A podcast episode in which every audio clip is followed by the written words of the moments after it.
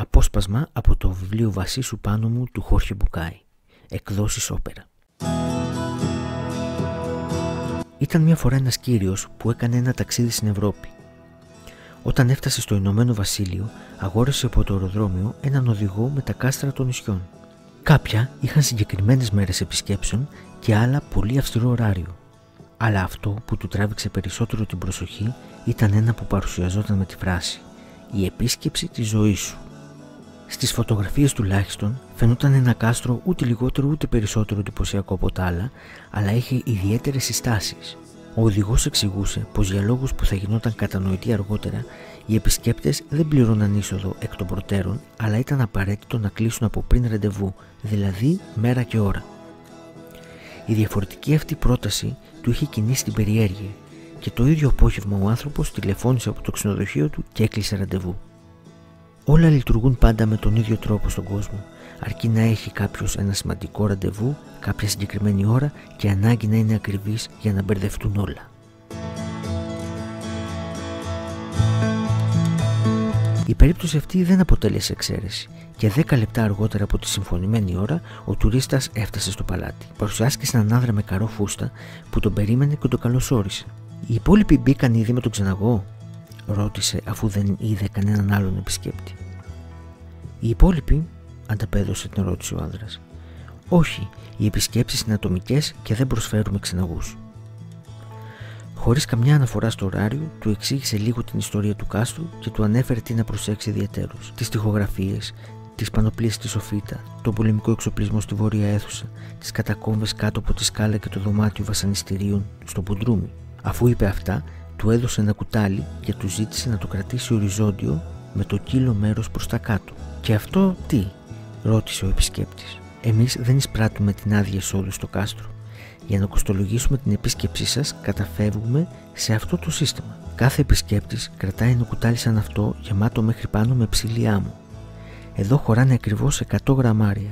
Μετά την περιήγησή σας στο κάστρο, ζυγίζουμε την άμμο που έχει μείνει στο κουτάλι και σας χρεώνουμε μια λίβρα για κάθε γραμμάριο που έχετε χάσει. Ένας τρόπος για να βρούμε το κόστος της καθαριότητας, εξήγησε. Και αν δεν χάσω ούτε ένα γραμμάριο; Α, αγαπητέ μου κύριε, τότε η επίσκεψή σας στο κάστρο θα είναι δωρεάν.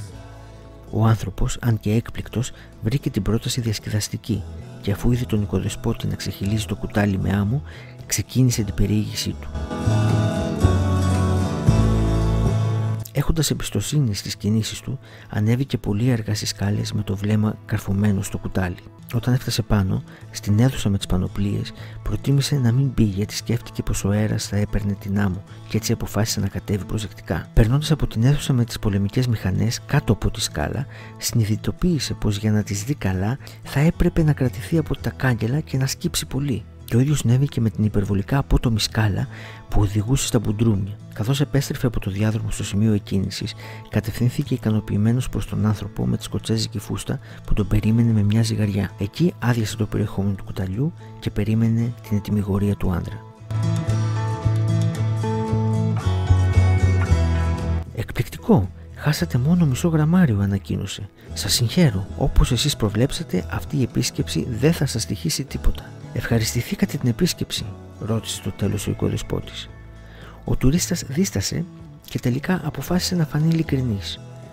Η αλήθεια είναι πως όχι και πολύ. Ήμουν τόσο απασχολημένος με το να προσέχω την άμμο που δεν μπόρεσα να δω αυτό που μου είπατε. Μα αυτό είναι φρικτό. Κοιτάξτε, θα κάνω μια εξαίρεση. Θα σας ξαναγεμίσω το κουτάλι γιατί είναι ο κανονισμός, αλλά τώρα ξεχάστε πόσο θα χυθεί. Μένουν 12 λεπτά μέχρι να έρθει ο επόμενος επισκέπτης. Να πάτε και να γυρίσετε πριν φτάσει. Χωρίς να χάσει χρόνο, ο άνθρωπος πήρε το κουτάλι και έτρεξε μέχρι τη σοφίτα. Όταν έφτασε, έριξε μια γρήγορη ματιά σε ό,τι υπήρχε εκεί και κατέβηκε τρέχοντας τα μπουντρούμια γεμίζοντας τις σκάλες με άμμο. Δεν περίσευε ούτε μια στιγμή, γιατί τα λεφτά περνούσαν και σχεδόν πέταξε προς το πέρασμα κάτω από τη σκάλα όπου σκύβοντα για να μπει, του έπεσε το κουτάλι και χύθηκε όλο το περιεχόμενό του. Κοίταξε το ρολόι του. Είχαν περάσει 11 λεπτά. Ξανά, χωρίς να δει τι πολεμικές μηχανές, έτρεξε μέχρι τον άνθρωπο στην είσοδο, στον οποίο παρέδωσε το άδειο κουτάλι. Αυτή τη φορά χωρίς άμμο λοιπόν, αλλά μην ανησυχείτε, έχουμε κάνει μια συμφωνία. Πώς ήταν, ευχαριστηθήκατε την επίσκεψη. Ξανά ο επισκέπτης δίστασε μερικές στιγμές. Η αλήθεια είναι πως όχι, ομολόγησε στο τέλος. Ήμουν τόσο αποσχολημένος να γυρίσω πριν φτάσει ο επόμενος που έχασα όλη την άμμο, αλλά και πάλι δεν ευχαριστήθηκα καθόλου. Ο άνθρωπος με τη φούστα άναψε την πίπα του και του είπε: Υπάρχουν κάποιοι που περπατούν στο κάστρο της ζωής τους προσπαθώντας να μην τους κοστίσει τίποτα και δεν μπορούν να το ευχαριστηθούν. Υπάρχουν άλλοι που βιάζονται τόσο να φτάσουν νωρίς που χάνουν τα πάντα χωρίς και αυτοί να ευχαριστηθούν τίποτα. Κάποιοι λίγοι μαθαίνουν αυτό το μάθημα και παίρνουν το χρόνο τους για κάθε διαδρομή. Ανακαλύπτουν και απολαμβάνουν την κάθε γωνιά, το κάθε βήμα. Ξέρουν πως δεν θα είναι δωρεάν, αλλά καταλαβαίνουν ότι το κόστος του να ζεις αξίζει τον κόπο.